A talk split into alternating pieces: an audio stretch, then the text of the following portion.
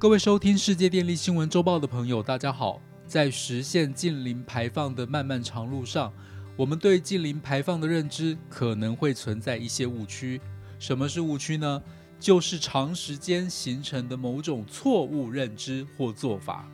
为什么会有误区？主要的原因在于：第一，从目前起算，要达成近零排放，预计至少也要三十年，因为它的难度高，时间久。过程中充满变数，所以有些人希望能一触可及，有灵丹妙药可以快速达成。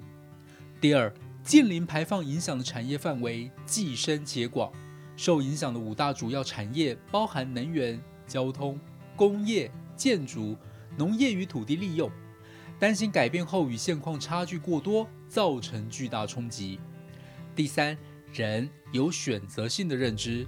总是会选择性的吸收并解释资讯，容易只听自己想听的，而忽略或误解其他资讯。因此，误区造成的认知偏差可能会进而影响行为，导致追求近零排放所付出的努力效果事倍功半。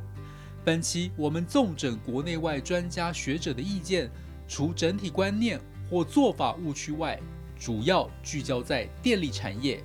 因此，以下分为整体观念、电力能源及技术应用三大类，与大家分享。第一类是整体观念层面误区一：近零排放只是一个环保议题，靠国家出手改善环境就够了，跟一般人没有关系。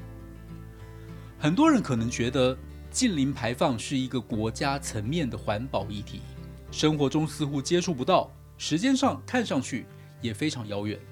然而，事实上，一场深刻的变革正在进行，未来将为全球带来全面性的变化。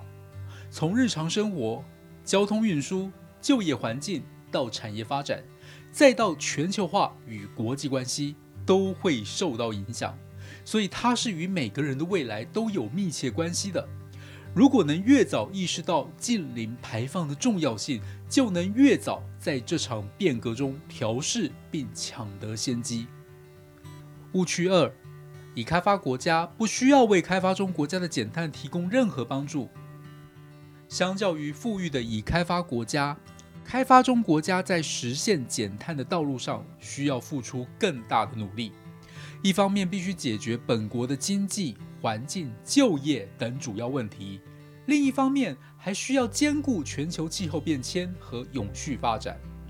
如果没有相关先进技术和资金的支援，开发中国家将难以避免大量使用化石燃料来维持经济社会的发展，随之而来的高碳排将是必然的结果。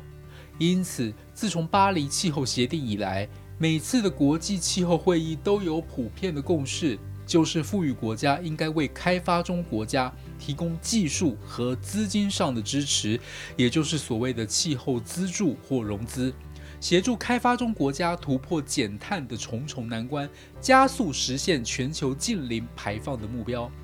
因此，在 COP26 会议上也再次达成共识。敦促富裕国家最迟在二零二五年前为发展中国家提供超过一千亿美元的资金，以协助因应气候变迁问题。误区三：大力推进近零排放将阻碍产业和经济的发展。从联合国的永续目标可以得知，维持良好的生存环境是人类最大的共识。产业势必要与近零排放结合，这已经为产业未来发展指明了方向。因此，对于致力于创新技术和转型的企业，我们反而应该看好他们的发展。他所有的努力会反映在增加收益或降低成本上，成为优质健康的企业，而受到资本市场的青睐。当然。努力实现近零排放的确会影响到部分高碳排产业的利益，但这是一个社会经济发展的综合战略。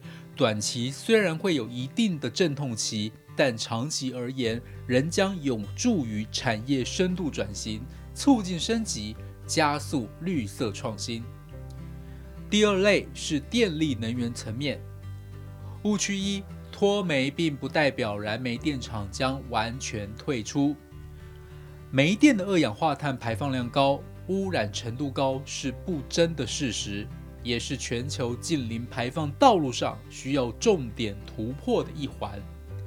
虽然实现近零排放要大幅提高再生能源的发电比例，但对于部分国家而言，这并不意味着必须关闭全部的煤电机组，因为再生能源本身有间歇性、波动性及时间性，仍需要以能够快速启停的机组来满足稳定供电的需求。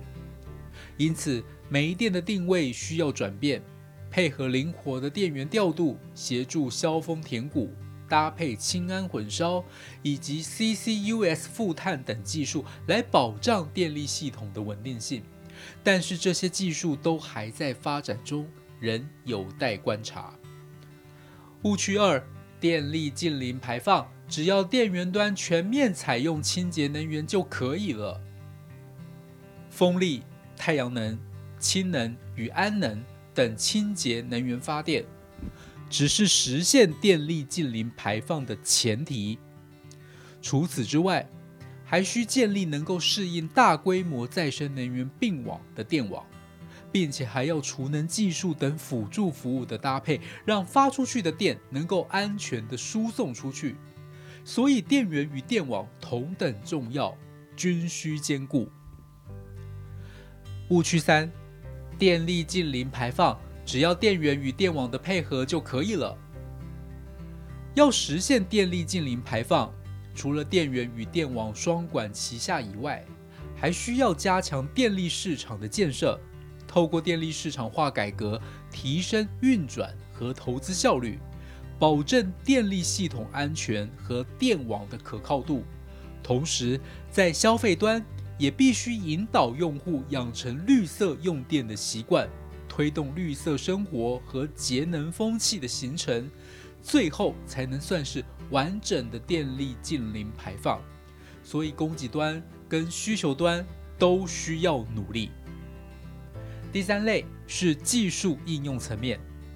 误区一：有了负碳排技术就能实现近零排放，产业不需要节能减碳。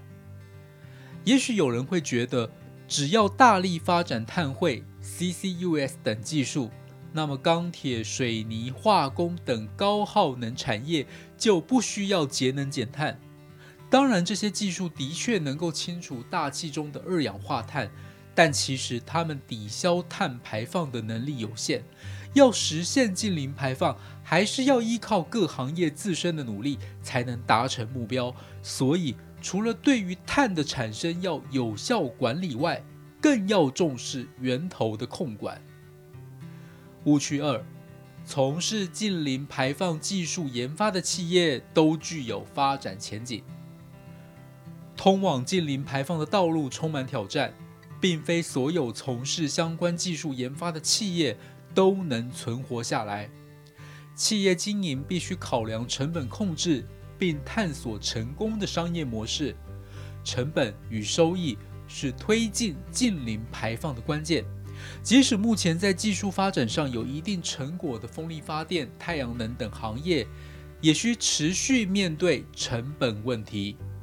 此外，企业还需要对商业模式持续进行探索，在过程中不断接收市场的回馈，并及时做出改变，并位居领先者优势，持续维持，否则会被市场淘汰。误区三：未来电动车普及化就能对近零排放有帮助。目前各国正大力发展电动车以及充电桩等基础设施，同时也在不断优化燃料电池等新能源技术。大家希望在未来，电动车及燃料电池的技术与成本可以降到普及化的程度，使人们能够更便利地使用电动车。但是电动车的电能如果不是来自绿色能源的情况下，即使完全取代燃料车，仍不能解决近零排放问题。必须要先改变能源结构，提高绿能占比，电动车才有足够的清洁能源可用，才有可能做到近零排放。综合以上报道，虽然近零排放是当红议题，但是我们对近零排放还在摸索的过程当中，容易产生误解与迷思。未来随着各国政策、产业发展逐渐形成，各类正反资讯的交集下，有可能会产生越来越多的误区，进而导致错误的策略或作为，必须谨慎应对。另外，我们本次介绍的主要是与电力有关的误区。未来随着近零排放的期限逐步逼近，未来若有更新、更重要的误区出现，我们也将会持续为大家关注并介绍。以上是本周世界电力新闻周报的整理报道。国际上电力的大小事，我们会持续密切关注，并且跟大家分享。若喜欢我们的频道，欢迎与好朋友分享哦。我们下次再会。